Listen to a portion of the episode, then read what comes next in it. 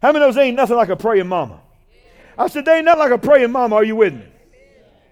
Let me tell you, let me tell you, I want, I want to just read the last part of our opening scripture because I, I want to make sure for time purposes to get you out to your Mother's Day dinners, praise God, today, and respect your time. It just simply says this in Psalm 112 that the man who fears the Lord is blessed. He goes on to say his descendants was going to be mighty on earth. Wealth and riches will be in his house. Righteousness will endure forever in his life. And verse 5 says, A good man deals graciously and lends. He will guide his affairs with discretion. Surely, somebody shout, surely. Surely he will never be shaken. The righteous will be in everlasting remembrance. And one of my favorite scriptures is Proverbs 13 22. It says, A good man or a good woman leaves an inheritance to his or her children's children. Somebody say children's children. Do you know what that is? That's your grandkids. So, so the minimum legacy impact should be grandkid level. Praise God. You know, first of all, we need to make an impact in our generation. Then we need to make an impact in the generation of our children. And then our lives need to make an impact in the generation of our grandchildren. And I want to tell you that today, one of the greatest legacy makers in the world are parents, mamas, and daddies. And even though we're ending this series today, technically, I can assure you, probably when I get on Father's Day, I'll probably do an addendum to the series and we'll talk about the legacy of daddy. Praise God. But can I show you something about a famous mother? A famous mother that many people don't know her name. They may know of her, they even may know her story, but most people don't know her story because it's brief. But they probably don't know her name. But let me ask you this how many's ever heard of Moses? Raise your hand. You ever heard of Moses? Moses? Come on, you, you ain't lived in Alabama and, and if you ain't heard of Moses, because how many knows everybody in, in Alabama has heard something about Moses and Noah and Adam and Eve and Jesus? Praise God. Whether they know really who they were or not, they've heard those names. Moses. How many's ever heard of Moses' brother Aaron? Okay, Pro- probably uh, maybe a little bit less in this answer. I might be surprised. But how many's heard of Moses' sister Miriam? Okay, so three very famous siblings Moses, Aaron, and Miriam. But the reality is this without mama, none of us would be here, right? So there would be no Moses, there would be no Aaron, there'd be no Miriam without Jochebed. How many's ever heard the name Jochebed? It's okay if you haven't, because there's a lot of unknown characters in the scripture that are very, very critical. The Bible tells us her story in Exodus chapter 1, verse 22. It says, So Pharaoh commanded all his people, saying, Every son who is born, you shall cast them into the river, and every daughter shall stay alive. And there went out, and, and there went a man out of the house of Levi and took a wife of a daughter of Levi. And the woman conceived and bare a son. This is talking about Jochebed. And when she saw him, that he was a goodly child, she hid him three months. And when she could no longer hide him, she took for him an ark of bulrushes and daubed it with slime and with pitch and put the child therein. And she laid it in the flags or the reeds by the river's brink. And his sister stood afar off to what we would have done to him. Now, watch this. The Bible tells us this story of a woman named Jochebed. And the Pharaoh had given this order and this decree for a reason.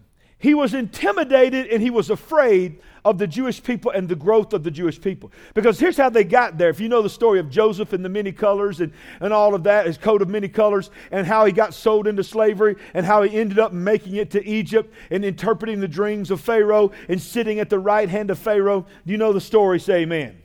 And out of that, because of the blessings and the favor that was on him sitting at the right hand of Pharaoh, he was able to bring his father and his brothers and all of their family to Egypt in the middle of a famine.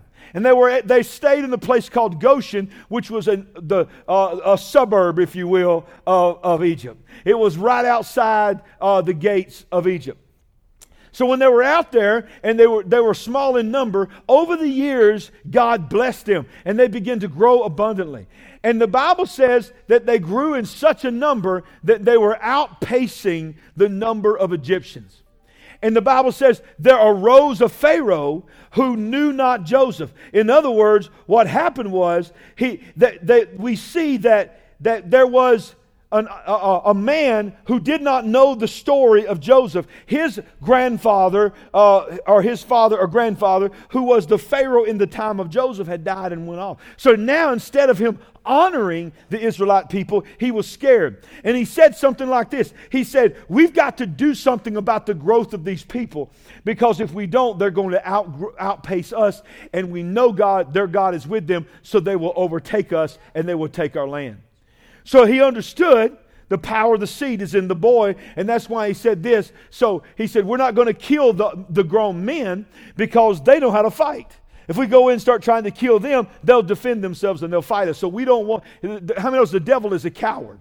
So he took the coward route. He said, instead of fighting the adults, we're just going to kill the little boys. And if the, uh, if the little boy is dead, he can't become a man and he can't become a soldier. If the women want the girls to be born, because the girls will be our servants and they will be our slaves, and we will take them and, and, and demand that they be our wives. And they will reproduce our children. But we do not want them to reproduce the Hebrew children. So that was the plan. So every mother in that time, they didn't have sonar. They didn't have reveal parties. How many knows there wouldn't no jelly? They rubbed on their belly and looked at a at a uh, at a picture on the wall and go, "Oh, look at there! I see that. That's a boy." And then they didn't have these little reveal parties where they popped out a blue balloon or a pink balloon. It's a boy. How many of those back in the day, it wasn't that long ago for us, that we had the same, we didn't know what we were going to have either. So, so here we are in this time knowing, every mother knew, if I give birth to a girl, then we can have a party. If I give birth to a boy, I have been commanded to pick up my son. I want you to get a picture of this and throw him into the Nile River to drown. Or I will be killed and all of my family will be killed. But how many knows you can't tell a mama that's had a baby growing inside of her for nine months to throw that baby in the Nile River? Huh? There's something in a mama going to gonna buck up on you. Come on, somebody. They just some mama bear going to jump out when you try to tell her to, to harm her baby. A true mama. Come on, somebody. I know there's some mamas out there that need, can I just be real with y'all, that need to tell, well, okay, all right. I mean, they just, just like some daddies that need to be, uh, uh, have some hands laid on ministry done to them. Come on, somebody. Huh? There've been some men over the years, I've been like, okay, I, I, raise your hands, brother. I'm about to lay hands on you. And they're like, oh, yeah, no, no, you don't know. I'm about to do some ministry. But but they're probably secretly praying, Lord, give me a girl, Lord, give me a girl, Lord, give me a girl so I, can, so I don't have to have that pressure. But when Moses was born and she saw he was a boy, automatically mama kicked in and, and, and the wheels turned and she was like, I got to find a way to save my child. She looked at her child and she knew something was special about her son. She knew there was an anointing on him, but it's easy to, to, to turn the story into, well, of course she would try to save her son. Her son was Moses. Watch this. She didn't know who Moses was going to be. She didn't do any of this to save the people of Israel. She did this as a mama trying to save her baby. And it probably happened more times than just what Jochebed did, but the only reason we know this story is because of who Moses is. But a bunch of mothers was probably doing the same thing. See, the number one thing on your notes is this one of the most important things a child can have in their life is a determined praying mama or mother. Huh? Because I got news for you. You can look your mama in the face and tell your mama you don't even believe in God, and she'll walk right in the next room and pray a destiny of power and glory over you. Huh? A, a praying mama go right in the next room and say, I know what they said. I know what he said. I know what she said. But I call those things are not as though they were. That's a missionary. That's a preacher. That's a man or a woman of God. They're going to raise. Come on, somebody.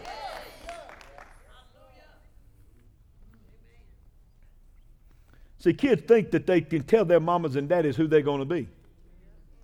Now, listen, we, we, we everybody's got to make their own way. Everybody's got to do the work as they become adult. The new term the millennials invented called adulting. It's, it's a real term.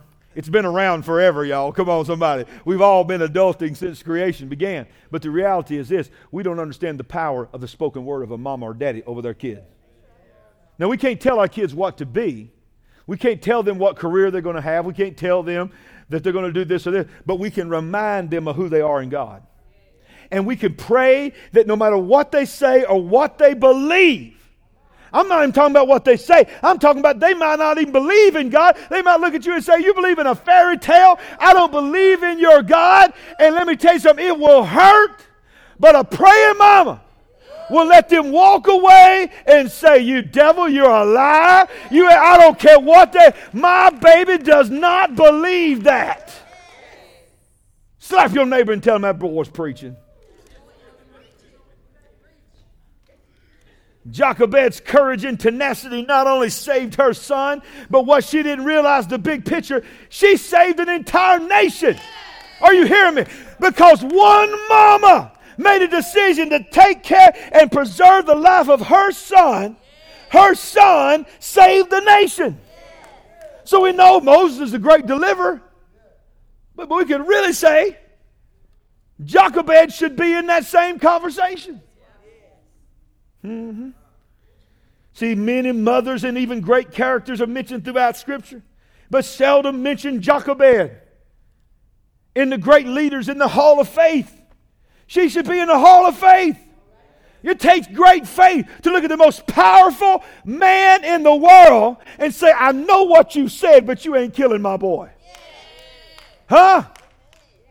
I'm telling you what, these mamas that's come out of their house before walked out on the street corner and pointed their finger at the drug dealers on the edge of the corner and said, I'm going to tell you right now, you ain't going to have my boy. In the name of, I'm talking about looking death in the face, knowing they could, their own life could be in jeopardy, but they pleaded the blood of Jesus over their kids. The only thing that can happen to your kids bad, ultimately, is when you give up on them. Huh? You don't give up on your kids. Touch your neighbor and tell him you don't give up on your kids.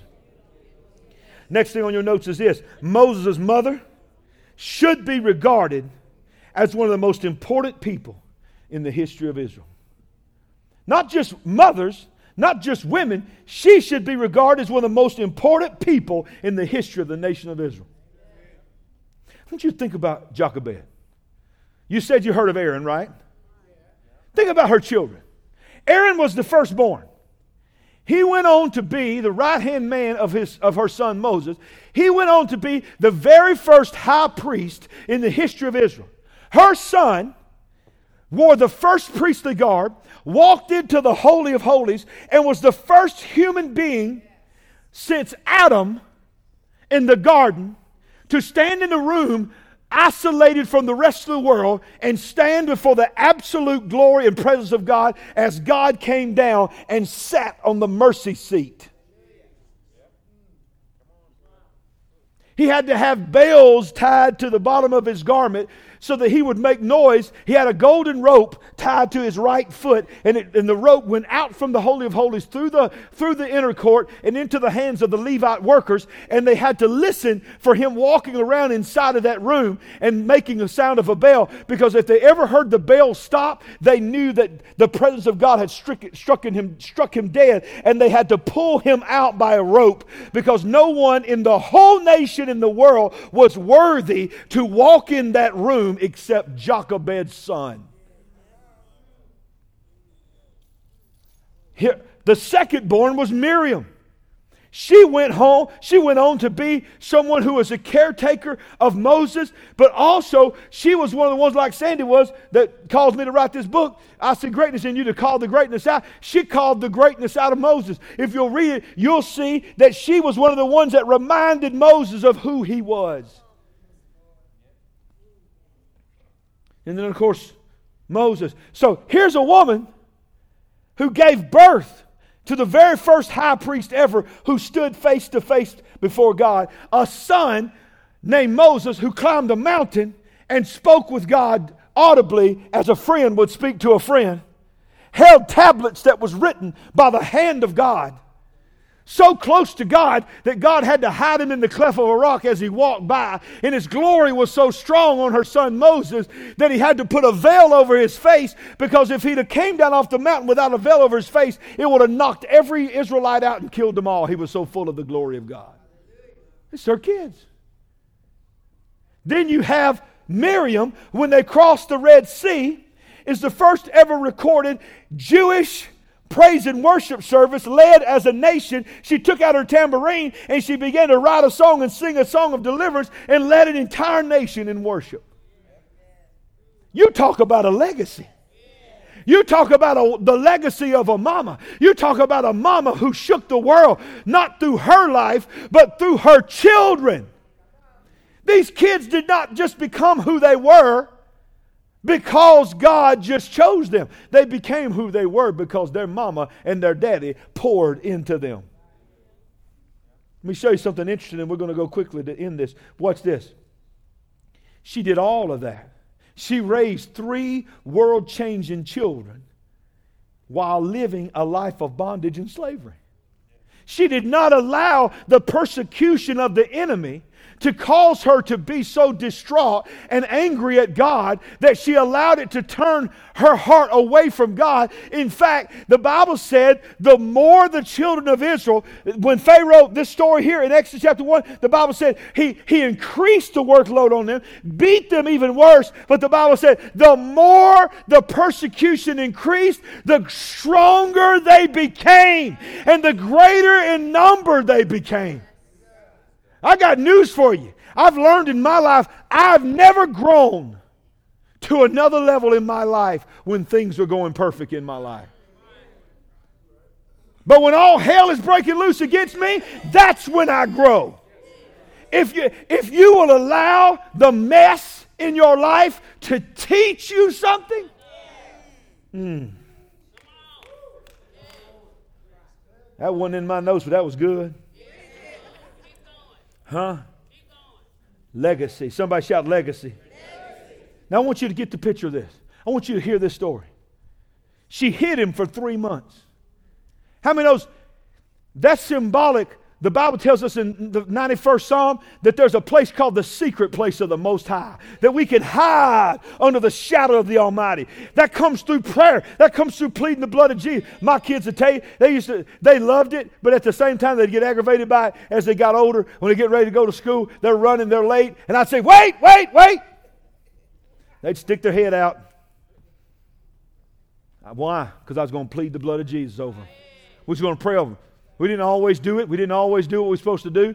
We, we dropped the ball many times as parents on it, but we tried to have a devotion with them. We tried to plead the blood of Jesus over them to send them out. We'd say, In the name of Jesus, your angels are going before the cars and going before the buses, all this kind of stuff. And as a kid, as they're older, they probably appreciate that when there's a kid, just like you as a kid, you're rolling your eyes in your back of your head, my God, how many times are you going to plead the blood of Jesus? How many times are you going to call the angels down on me? You know, come on, Dad, I got to get to school. Come on. But you know what? You got to do that. So that's, that's, hiding your kids on the shadow of my mind. So she hid him as best she could for three months. And then all of a sudden, you know, Moses started getting loud when he's hungry. He's getting louder and louder. He's getting bigger and bigger. It was hard to hide him. So she's like, What am I going to do, God? How many knows one of the hardest things in the world that a parent ever has to do? In fact, I believe it's probably the hardest thing the parent has to do is to get to a place with their children where they understand I've done all I can do and I've got to release. I've got to put them into your hands, God. I've got to give you an opportunity to do something with my kids. I'm not going to stop praying. I'm not going to stop pleading the blood of Jesus. And it is in my nature to try to hold on as long as I can. But I understand I got to let go. So she made this little bulrush, this little ark, and she placed her little baby in this ark, and she put him in the water, and she turned loose. She didn't know what was going to happen, but she had done all she could do. She put him in God's hands one of the things that uh, I don't want to sound like some, some pitch guy on, on TV trying to sell a book, but I, am going to tell you this that, that this story impacts my life so much that I take a chapter in my book to tell this story in detail. And one of the little, here's a little quip from the book that you'll get to read next week, praise God. It, it, says, it says this how ironic it is that the very judgment and the very declaration that Pharaoh made that would be the death of Moses, the Nile River, God would turn around and use the Nile River to be the salvation of Moses. Come on, somebody. Can I tell you something? Many times the devil's so stupid, he'll declare that something over your life, and if you got a praying mama, praying daddy, got a church praying for you or something, the devil will think he's got you. How many times has this happened where God will turn that thing on the devil and use the very thing he thought was going to kill you to be the thing that saves you? So he puts her down in the Nile River. Watch this. Puts him down the Nile River and he floats away. And he says, God, she says, God, you're going to have to do it. Now, watch out what God does. At that very moment, Pharaoh, the one that declared all boys are to be killed, Hebrew boys are to be killed, just happens to be coming down to the Nile River with her entourage to take a bath. So she's getting ready to bathe, and all of a sudden she says, What is that? And she looks up, and this little makeshift little boat come floating up with, of all things, a Hebrew baby boy inside it. And knowing her, what her daddy said. This ain't just some woman. This is the daughter of the man that said that boy's got to be killed. She looks at him and says, He is the cutest thing I've ever seen in my life. I think I'll adopt him. That's weird, man. So she tells her assistant to pick him up, and she says, Draw him out of the water. And when they picked him up and drew him out of the water, the, the assistant says, We have drawn him out. And she says, His name shall be known as drawn out. That's what Moses means. Moses means to be drawn out. So she named him Moses because he was drawn out of the water. In other words, his name memorialized the act of his mama. Even his name is a legacy of the act of his mama. She was drawn out. Now, the amazing thing is, at that precise moment, standing on top of the hill is his sister Miriam, watching it all happen, probably crying on me, never gonna see my brother again. And all of a sudden, she watches this amazing thing. She's probably thinking to herself, they're going to pick him up and kill him, throw him right back in the water, because that's what daddy said to do. But then he, she hears what she says I'm going to adopt him. All of a sudden, Miriam says, Hey, I know you ain't never been pregnant, so you, you, you can't feed no baby. That's what we say in Alabama. You can't feed no baby. How, how, how, many, how many knows they didn't have no formula back here? Praise God. Y'all get the picture, right? No Similac, baby. So, so it said, I know you can't feed that boy. That's a really good thing you're doing. And all of a sudden it hit, it hit the, the girl. She's like, she's right. How am I going to feed this baby? And Miriam says, hey, I got an idea. What if I go ask a Hebrew woman, just pick a Hebrew woman out that just had a baby, because you know, she can feed him.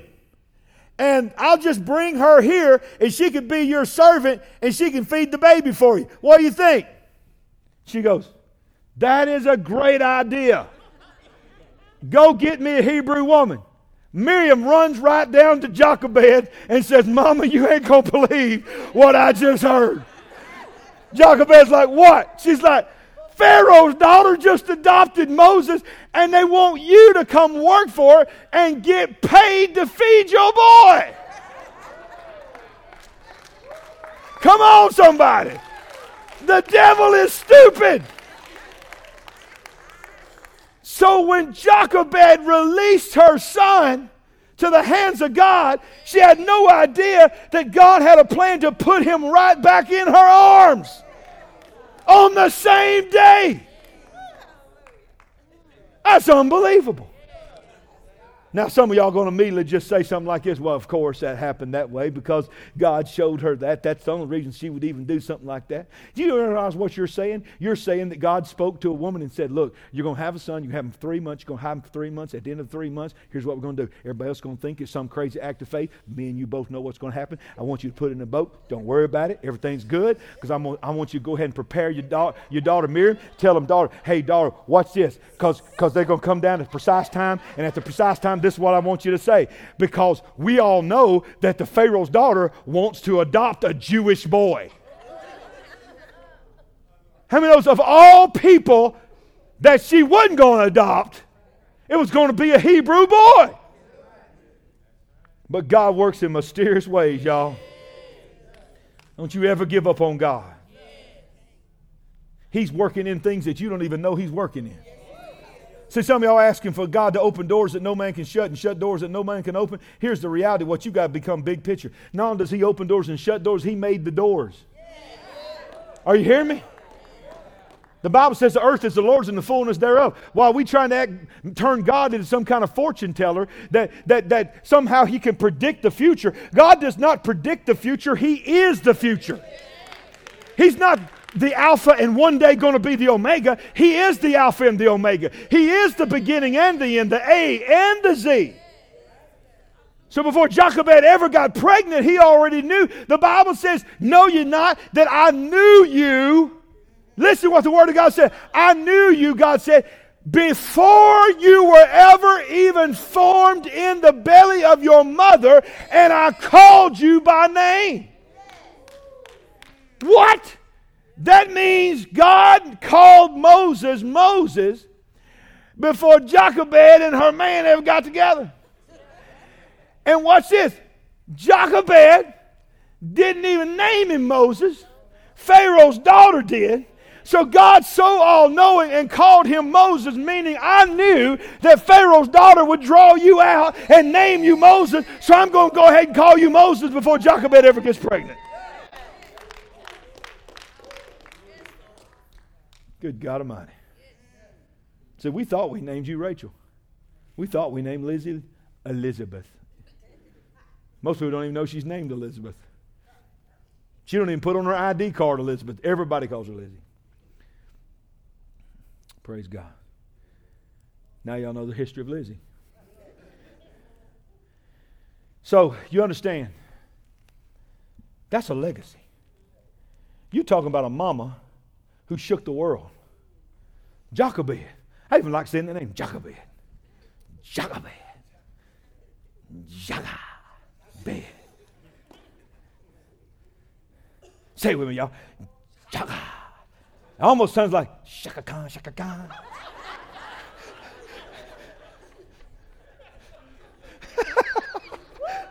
Come on, somebody. Jochebed. Somebody needs to write a song about Jacob. Focus, Larry. That's an amazing story.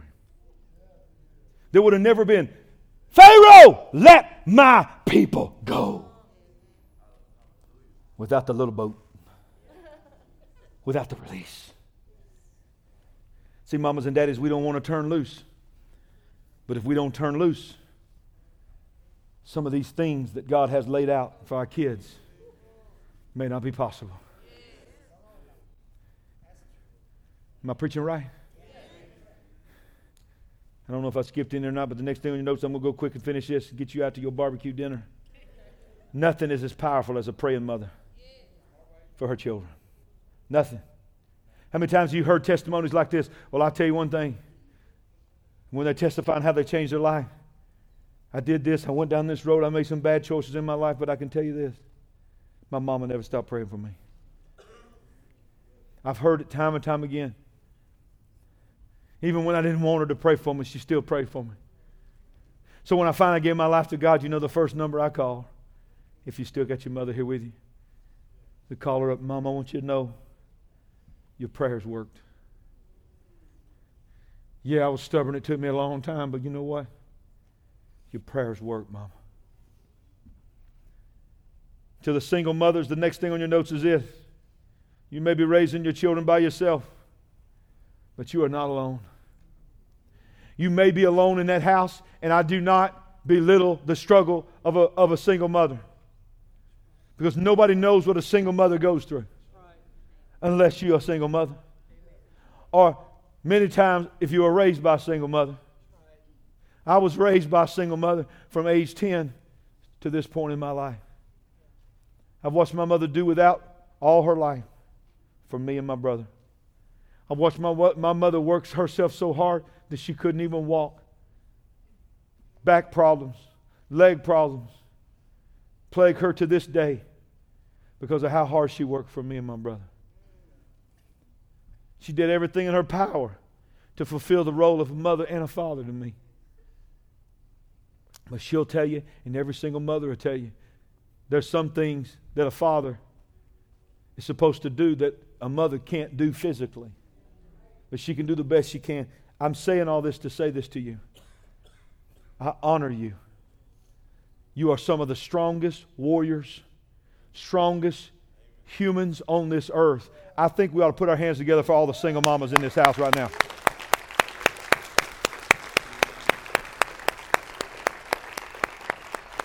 Now, watch this. But you got to understand something. It was God who said, It is not good for man to be alone. Now, I'm not talking about, I'm prophesying you got to have a man, okay? Because some of y'all are like, I don't need no man. Double snap, I am done with men. I done tried men. I tried another man. I gave the Lord another chance. That didn't work out. So I'm done with men. So if you're done with men, I'm not telling you you got to have a man in your house and be married. You want a man, claim a man. Okay? But here's the reality your son and your daughter need a man in their life on some level. If it's not a father, they need at least a spiritual father or mentor, someone who can just affirm them. And that's one of the reasons I believe the local church is so important. So I look from, from left to the right, I see Mac Daddy, the one and only. You need anybody to mentor you? Let me tell you something. This man has been through so much stuff. He's writing a book right now. And I tell you what, it's one of the most anticipated books for me to read that I've ever anticipated in my life because I've heard some of the stories that this man has gone through. But you know what he does more than anything? He mentors and pours in to young and older men who need the affirmation of a father. He's not their father, but he becomes a father figure to them. I did not have a father in my life, but next week, the man that would stand in this pulpit is as much a father to me as any man could ever be in my life. Mamas, get plugged into a local church, get in a small group. Now, I'm not talking about anything weird. Nobody needs to be alone with your kid. That's not what I'm saying. You protect your kids. But be open to allowing some men of integrity, some women of integrity in this house to help you. You don't, you may, you may have the struggle on your own at home, in the chores of home. Let us help you there as well. We have small groups that are in place that want to help people who can't help themselves. Things around the house and different things like that. Can I tell you something? We want to be a church that shows you you don't have to do this by yourself. We can't replace who you need in that home but we want you to feel the love of God in this house and that we are on your team with you. And to the best of our ability, we want to let you know you are not alone. Can I get an amen? As I close this, let me just say if you, have, if you feel like as a mother or a father that you have failed your children, probably that's the majority of the people in this room. If we could all go back and do it over with our kids, I promise you, I'm number one. I would do a whole lot of things different. But don't let the devil tell you that you are a failure with your children. You gave them life. God, if there's breath in your body, still wants to use you to help mold that life. It's never too late. It's never too late. The last thing in your notes is this mothers, and of course, fathers, but today's Mother's Day. So, mothers, be determined to finish strong and leave a legacy in your children. You would be shocked at the number of people that I counsel that are in their 40s, 50s, and even 60s that say to me, I do not have a memory of my life, of my father looking me in the eyes and saying, I love you, son. I love you, daughter. I know he loved me. He was at my ball games and all this, but he was just, he always said, I was just raised that way. My daddy told, never told me he loved me, so it's just the way I am. I don't feel comfortable with that. But you know what? I don't care how you are. I don't care how your daddy raised you. I don't care how your mama raised you. Kids need to hear, I love you. I don't care how old they are. My daughter's sitting in the front row. My other daughter's working in the ministry up top. What's this? I don't care when I'm old and decrepit and they got kids and they're older. They're still my kids. And they still need to hear, I love you. They still need to hear, I'm proud of you. Somebody just recently told me successful man, successful, made a successful business, blew me away. He said, I was driven. This man led multi million dollar companies. And he said, I was a grown man. My kids were almost grown, living in a beautiful, nice home. And for the first time in my life, I don't even know how old this man is, but he's old enough to have grown kids.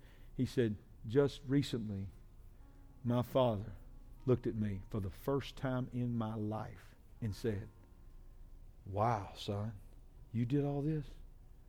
Son, I am proud of you. He said, It was the very first time in my life that he ever said he was proud of me. This man was grown with grown kids and a successful man who had led million dollar companies. And he was still wounded. And he, when he shared this with me, he said, Here I am, this successful man that people all look up to. He said, When my dad said that to me, he said I had to excuse myself. And he said, I stepped, he said, I stepped in the next room of this big, beautiful home that God had blessed me with. And I cried uncontrollably because I had never heard those words. He said, But I'm telling you, when that happened, he said it was like something released in my life. And a new journey happened in my life. New doors started opening when I received the affirmation of my Father. So listen, no matter how old you are, if there's breath in your body, I don't care how you was raised. I don't care about your personality and what makes you feel comfortable. Go to your kids and hug them and love them. Tell them you love them. Tell them you're proud of them. See, if your kids are into drugs and addicted to alcohol, into sexual perversion, or any kind of lifestyle choice that you biblically don't agree with, let me tell you something, mamas. You love them to, and daddies, you love them to their face and in their presence. You don't judge them. But in your quiet time, you declare war on the devil. Okay? Not declare war on the child. Come on. You declare war on the devil. You love them where they're at, but you don't accept it. You plead the blood of Jesus and you stay faithful and you stay in the game. Because I got news for you. We stand on the Word of God, don't we? Train up a child in the way they should go, and when they are old, they shall not depart from it. I'm standing on that principle. I want you to stand on that principle.